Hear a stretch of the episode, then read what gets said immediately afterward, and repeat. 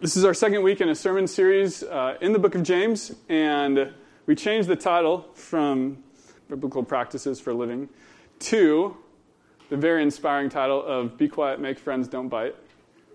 And the reason for that is um, I'll just show the story again. Uh, Kayla, who brings her daughter here, um, she said, Rooney, we're going to church. And Rooney said, I know. Be quiet, make friends, don't bite.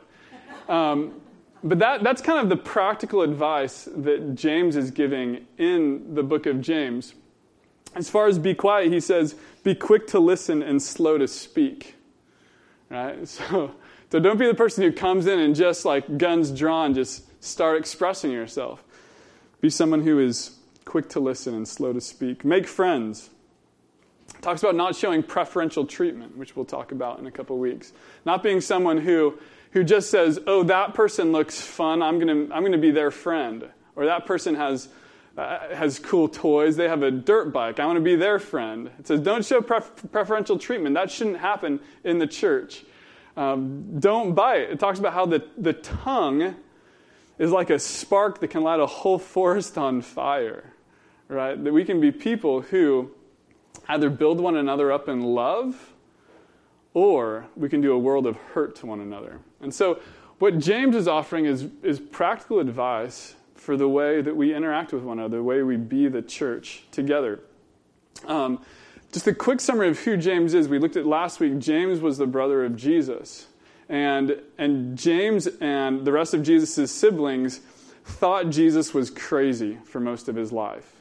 They mocked him, they made fun of him. They were like, you know, Jesus, if you want to be, if you want to be famous, then you should go out and do this and that, right? And so they would just make fun of him. And they, they lived lives of disbelief in their own brother Jesus until after the resurrection. And after the resurrection, um, James, his whole life was transformed. And we see that in the book of James because he says, James, a servant of God and of the Lord Jesus Christ, acknowledging his brother as the Lord Jesus Christ. And James himself as the servant of Jesus, which is tremendous. Who James is writing to, it says here, is to 12 tribes scattered among the nations. If you read the book of Acts, the way that the 12 tribes, these are the 12 tribes of Israel, were scattered is that in Acts 8, it says that, that the, the church started getting persecuted.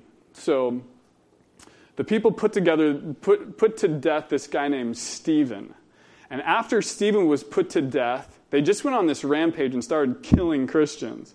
And so the, the church of Jesus Christ, who Jesus had said, hey, go to the whole world, they were just kind of camped out in Jerusalem because they thought it was nice, right?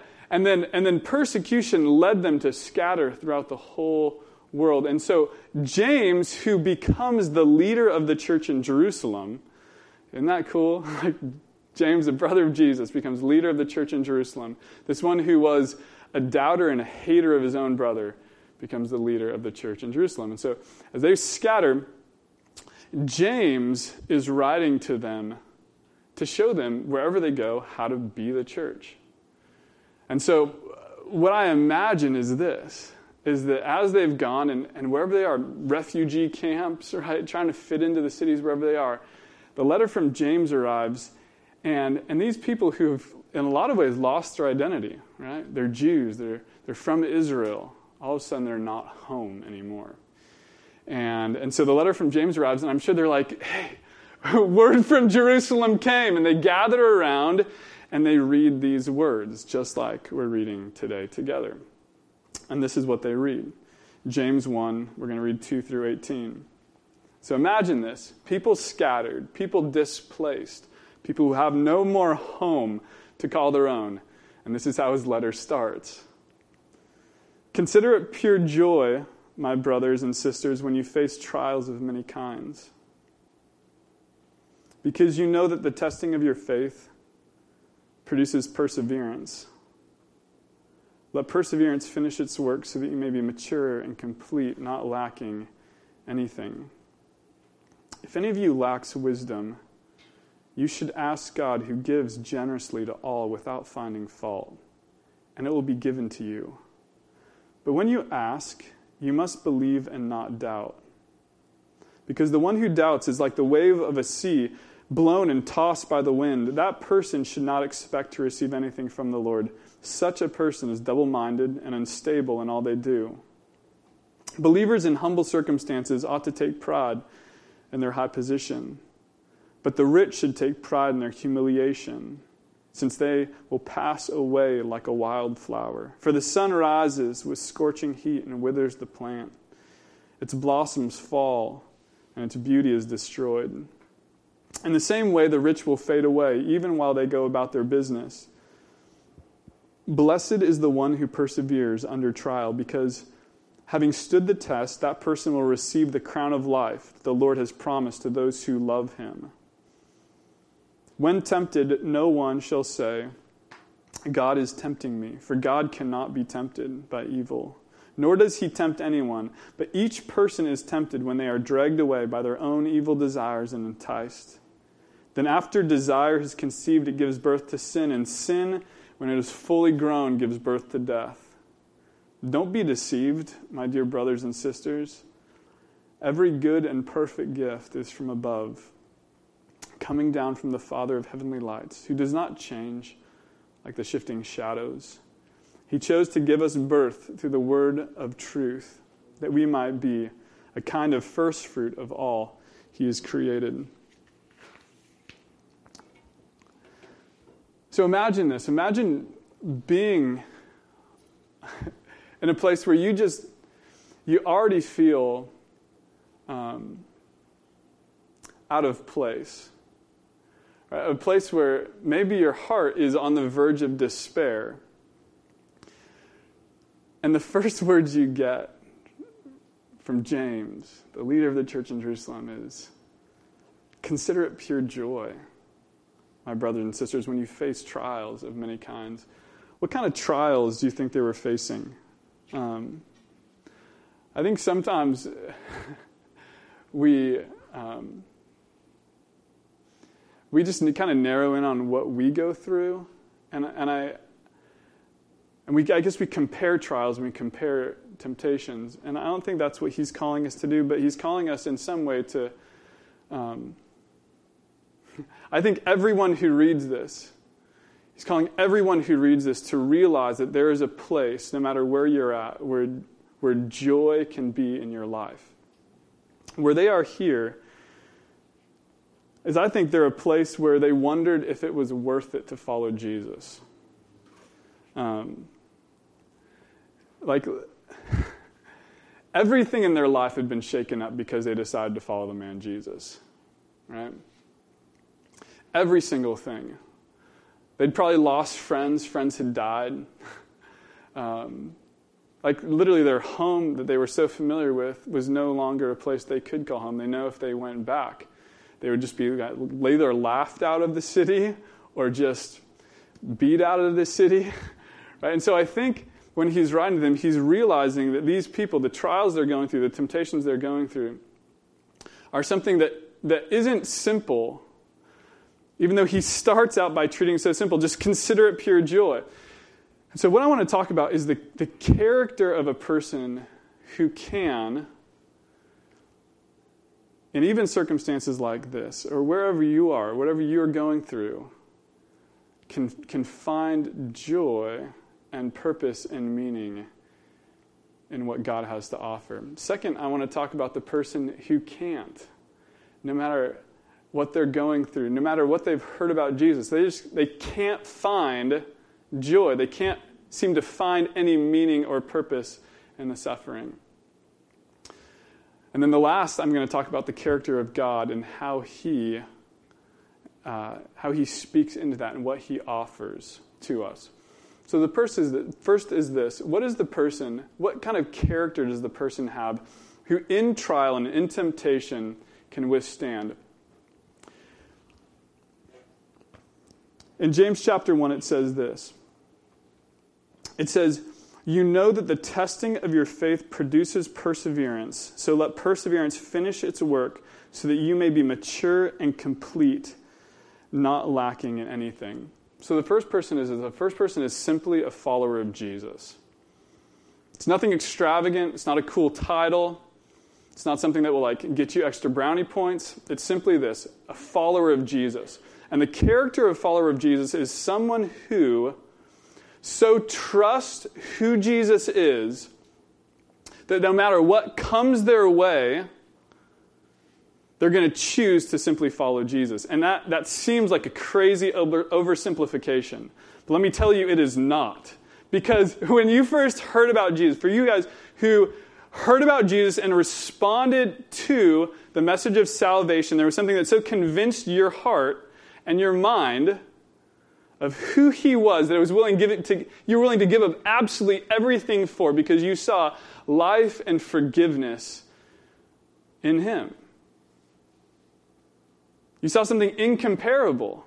And so the follower of Jesus is simply someone who, no matter what else comes their way, no matter what storm of life comes, they go, I am following Jesus through this. It's a radical trust. And, and the reason why I have to say it so simply is because I can't predict what you're going to go through or what you have come from. Like every single one of you come with a trial in your life. You've come with some story that makes you maybe feel like, is it worth following Jesus? But if we come to the point where we simply put 100% of our trust in Him, what it says will be produced in that person by their perseverance is maturity and completeness. Maturity and completeness. And literally, the word maturity there, what it, what it says is that the, the end or the goal that was always promised has been finally achieved. So, the purpose of life, maturity means that the purpose of the person's life has finally been realized. Like, we know that, that simply because you gain years in your life doesn't mean you're more mature. Hopefully, you know that. so, we're like, Amen. Have some kids. Um, Simply because you gain more years doesn't mean that you are more mature or that you are any closer to receiving all that God has in store for you. Right? I think a lot of us looking back in our lives, we can find places, we can trace back to places where God has given you an opportunity to trust Him with your whole life, and you chose not to. And rather than maturing, and moving towards righteousness and intimacy with Him, your growth was stunted. And, and maturity, the opportunity for that turned into prolonged immaturity, completeness. What completeness means is simply whole and lacking in nothing. That's, a, that's an incredible promise. Whole and lacking nothing to the person who simply says, no matter what comes, I'm going to I'm going to put my trust in Jesus. I'm going to trust that, that no matter what comes in life, that, that all these things He can work for my good and the ultimate good of what He's creating, that His kingdom would come, and I can be a part of that. If you don't feel perfect right now, which is probably a healthy feeling, James speaks into that. To the person who right now says, Well, okay, like I want Jesus, I want to trust Jesus, but I don't feel. I don't feel like I'm anywhere close to the goal. I don't feel like I'm mature at all. I don't feel like my life is complete in any way. What, what does James offer you? Well, what James offers you is another thing that is incredibly simple. He says, For you who feel like you are lacking, and aren't complete, he says, if you lack wisdom, you should ask God who gives generously to all without finding fault, and it will be given to you. So, the, the real cool part about this is if you ask God and say, God, I have. I can look back on my life and the, and the opportunities you gave me to mature and grow in faith, I, chose otherwise. It says, if you come to God and say, God, give me wisdom to walk in your way. It says that God will not find fault in you. God won't go like, hey, I already gave you a shot. But the one who comes to God and says, God, you have a million reasons to find fault in me and not give me another shot, but, but please give me wisdom because I want to just trust you. Says God won't find fault, but he will be generous with that person. I think the, the, one of the most beautiful stories about this is in the book of Mark, where this man comes to Jesus and he has his son who's, who's crippled. And, and he comes up to Jesus and he says, Jesus, if you can, Will you heal my son? If you can. And Jesus says, If I can. And the man said, Jesus, help my unbelief. And Jesus says, I will. Because if the man was just in that place of like, well, if like if you can do it, can you just can you help out? Like to that person, which is often how we approach our faith in Jesus, is being like, okay, I have some time open on Thursday where you can come and save me. That would be awesome. But like that's not the way a relationship with God. That's not the way trust works. The way trust works is we come to God and we say, "Lord, this is what I've done with my life. You know me. Please give me wisdom because I want to follow you. Help my unbelief." And the person who comes to Jesus with that heart, God will find no fault in. That's a good word, right? Jesus isn't going, you screwed up already, but he's going, no, you've come to me and you've asked me, and I love, I love to save those who come to me. So, because this is all so simple. But, but why does it work out so with such complexity in our lives? The simple thing is this if we are followers of Jesus, we will become more like Jesus. That's, that's simply what it's saying here. If we follow him, we will become more like him. If you want to become more like him, ask him. Don't overcomplicate it. The second thing is this those who aren't followers of Jesus, but those who are followers of self. That's the second group that James addresses here. Followers of self, who he says, um, who, when you ask, he says, you must believe without doubting because the one who doubts is what? He says, is like the wave of the sea blown and tossed by the wind. The person should not expect to receive anything from the Lord. Such a person is double minded and unstable in all they do. So, those who follow Jesus will, with radical trust, radical trust, will become more like Jesus. But those who never trust Jesus but follow themselves will become more self interested. More and more self interested. Like you have these two trajectories in your life. You can be, you can be more interested, you can trust in Jesus, or you can trust more in yourself. And what trusting more in yourself will do is it says here, will lead to instability because you'll be, it says, double minded and unstable. The comparison here is it's interesting. It gives two descriptions of the person who follows Jesus and says this the person who follows Jesus will, if with a radical trust you follow Jesus, you will increase in maturity and completeness, moving towards the goal of your life. It's a pretty amazing promise. But the person who chooses to, rather than do that, become more and more self interested. And, and what I mean by that is, is rather than trusting Jesus, there's like a bit of, of themselves they want to trust Jesus with, but there's another big piece of themselves that's like they're not ready to let go of. They're just holding on to. And when the, when the challenge of your life comes, rather than coming and asking God, you go to yourself and you're like, well, what can I do to solve this problem? And to that person, it says they will be like a wave tossed about. They'll be double minded, which literally what double minded means is they'll have divided interest. They'll always have maybe this interest that maybe, maybe God is the way. But then another big part of them will be going, man, but I think I can, I can, I think I can do this by myself. And that divided interest will lead to instability and, and you will get to the end of your life and you will look back on it. And instead of having the, the place of maturity, which says at the end of your life, like Paul did, I have run the race, I have fought the fight, now is in store for me the crown of glory.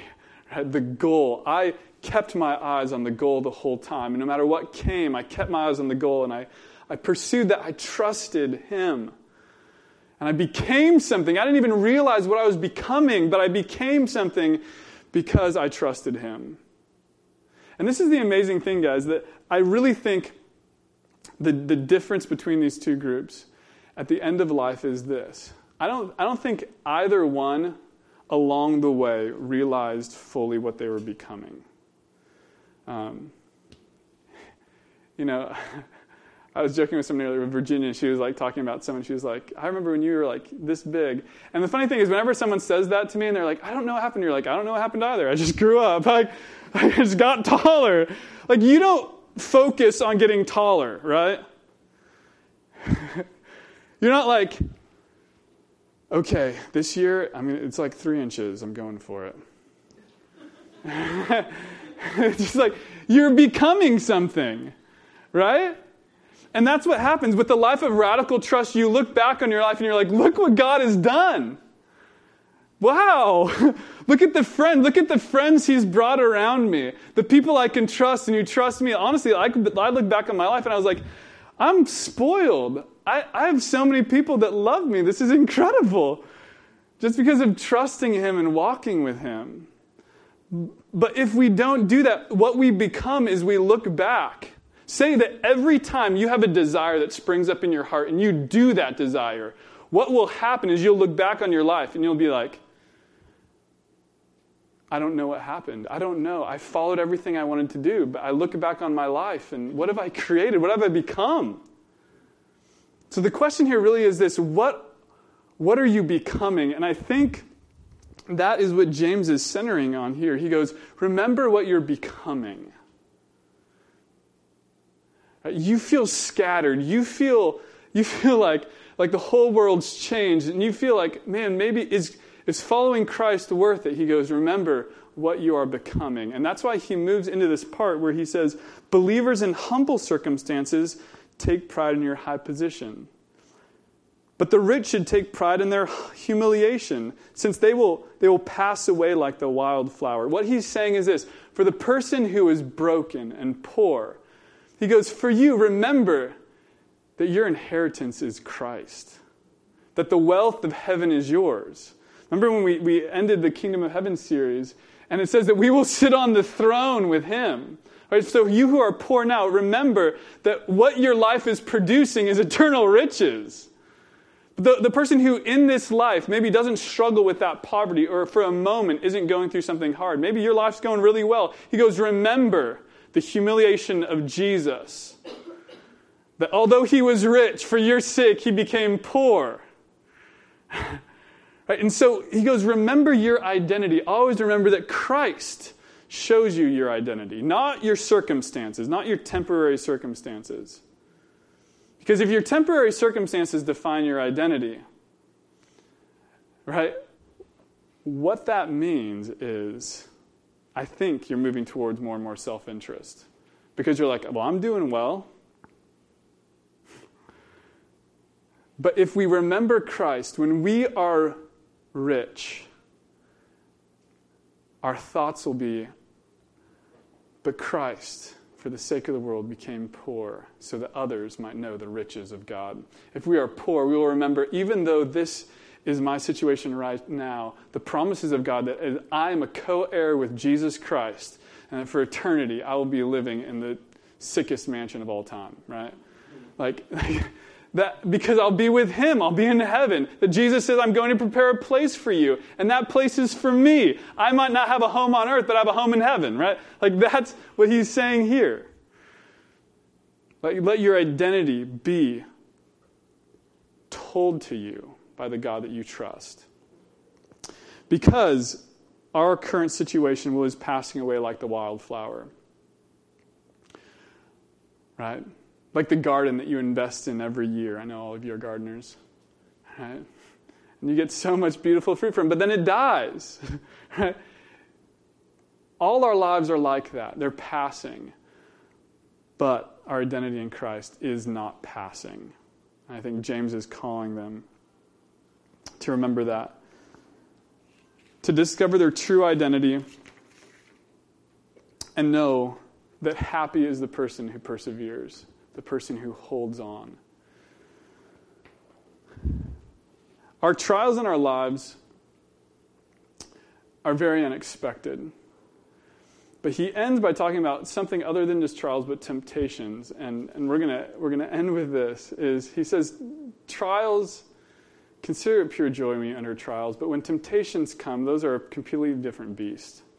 He says, temptations, temptations unlike trials, temptations just aren't good. But it also depends, your identity, who you are, also depends on, on how you respond to temptations right?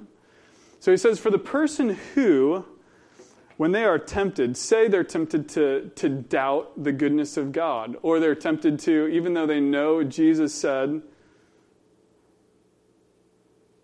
love your brother, love your sister, but we're tempted to hate, right? We're tempted to act out in anger, whatever we're tempted to do. He says, he says, don't play the I'm spiritual card and just be like, oh, God's giving me this to test me.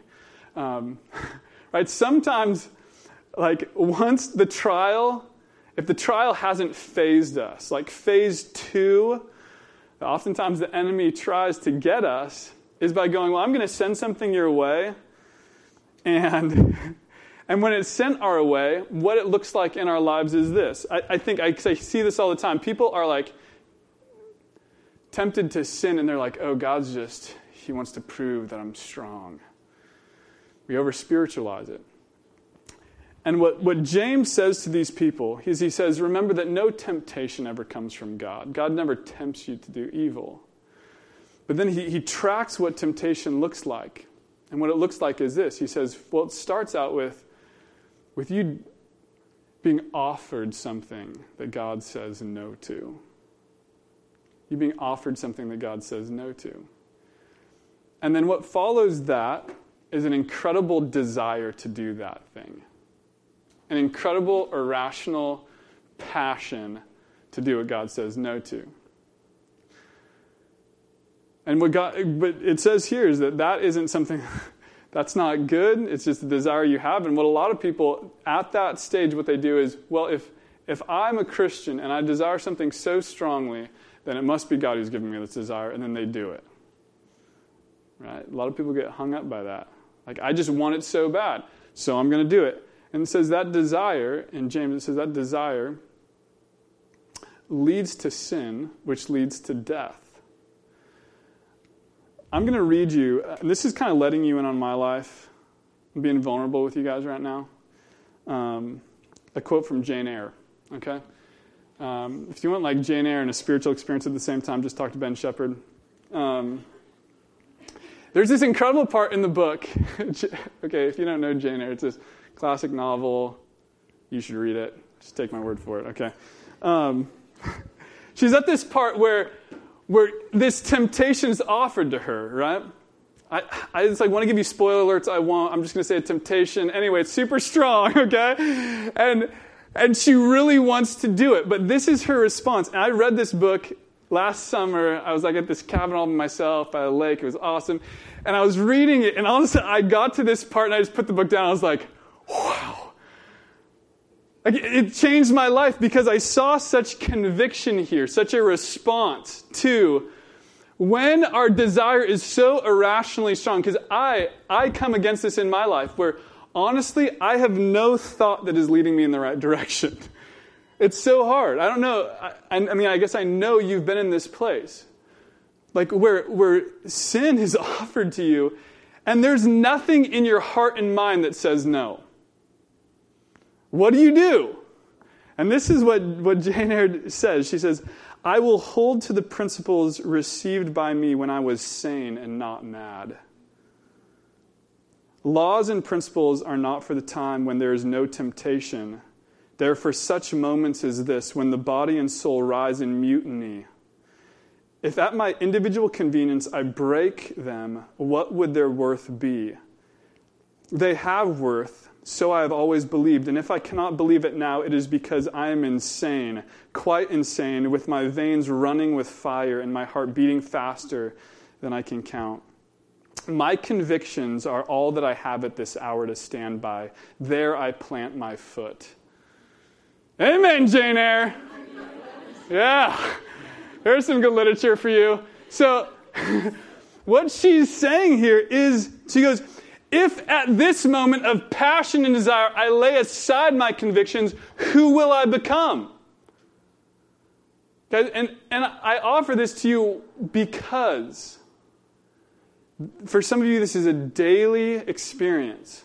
You know the right way. You know the way God says, Come, trust in me. You know that way, but in a moment, all your desires turn against you. Your mind, all your thinking turns against you. And if that moment you give into that, who will you become? Will you become the person who is mature and complete, lacking in no good thing? Or you become the person who is double minded and unstable?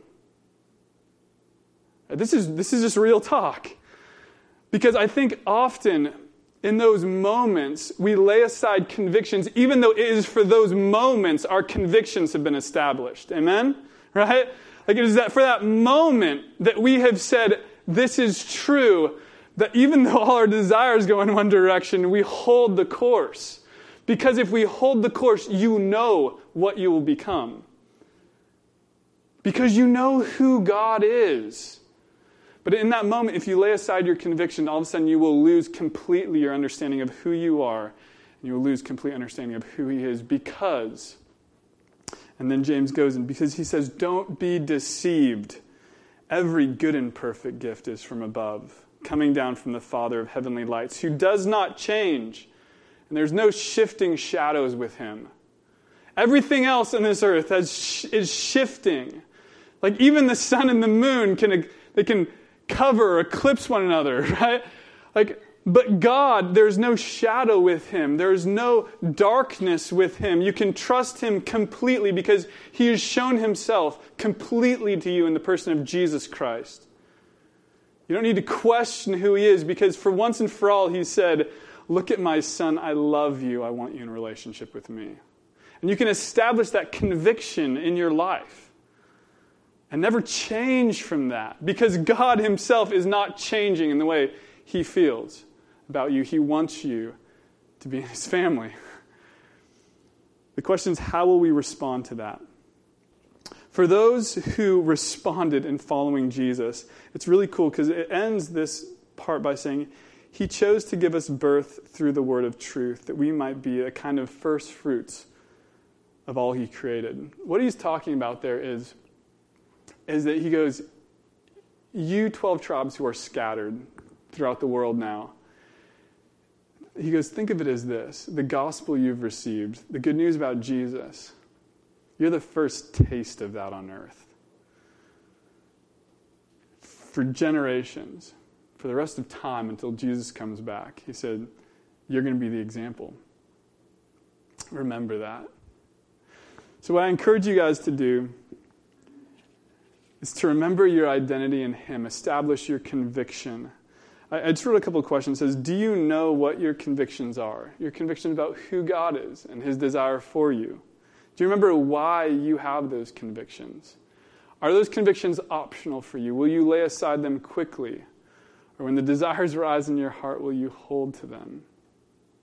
And that is the life of faith. That is the life of following Jesus. When faith has no, when we claim faith without sight, is because our sight has betrayed us. it's because our desires have betrayed us, but faith holds the course and follows God. I'm going to close with this in 1 John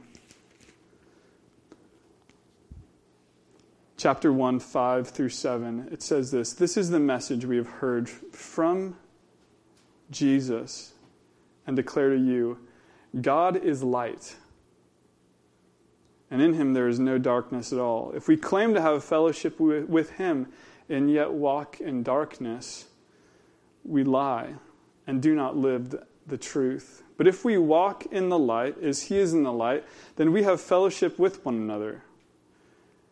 And the blood of Jesus, his son, purifies us from all sin. if we walk in the light, revealed to the world that they can see what's going on in us,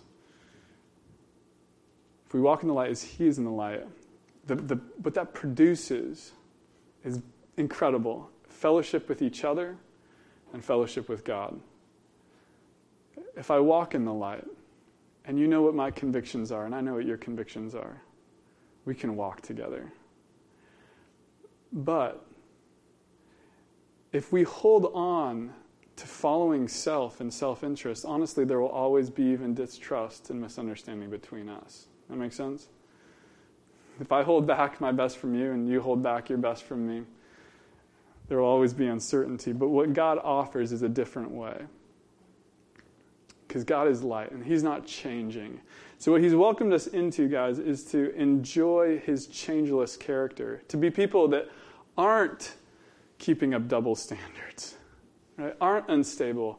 But He's welcomed us to ask Him, God, help my unbelief. Help me live for you. And in that, you will move towards maturity and completeness, lacking in nothing. And that is a promise that God offers you. If you set the course, you trust Him, you can be certain of what you will become, even though you don't see your progress along the way. So, what we can do together, guys, is just is trust Him wholeheartedly and then hold one another accountable to that. Right? I would love that. When I read Jane Eyre, honestly, it was so good for me because I, I, I, was like called out by her. Weirdly enough, you can that can happen in a fiction book you're reading, but but she was like she was like I'm deciding to hold the course, and I was like me too, right? Uh, like, and that's that's what the church can be, as as we're people who who remind each other, look to Jesus. I know your desire is going that way. Look to Him, trust Him, because you know you can be certain of what you'll become. You'll become more like Christ. Let's do that as a church together. Pray with me.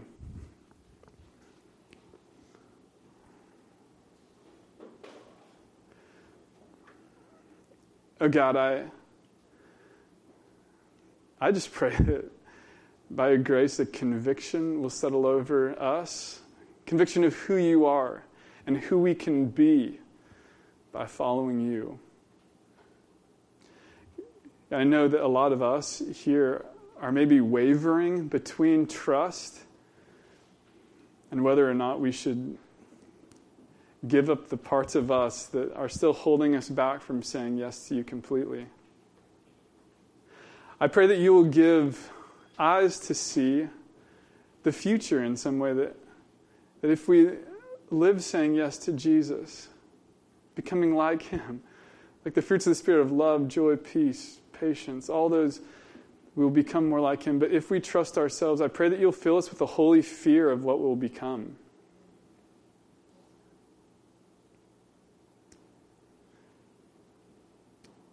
God, we want to trust you. Help us in that, we pray. In Jesus' name, amen.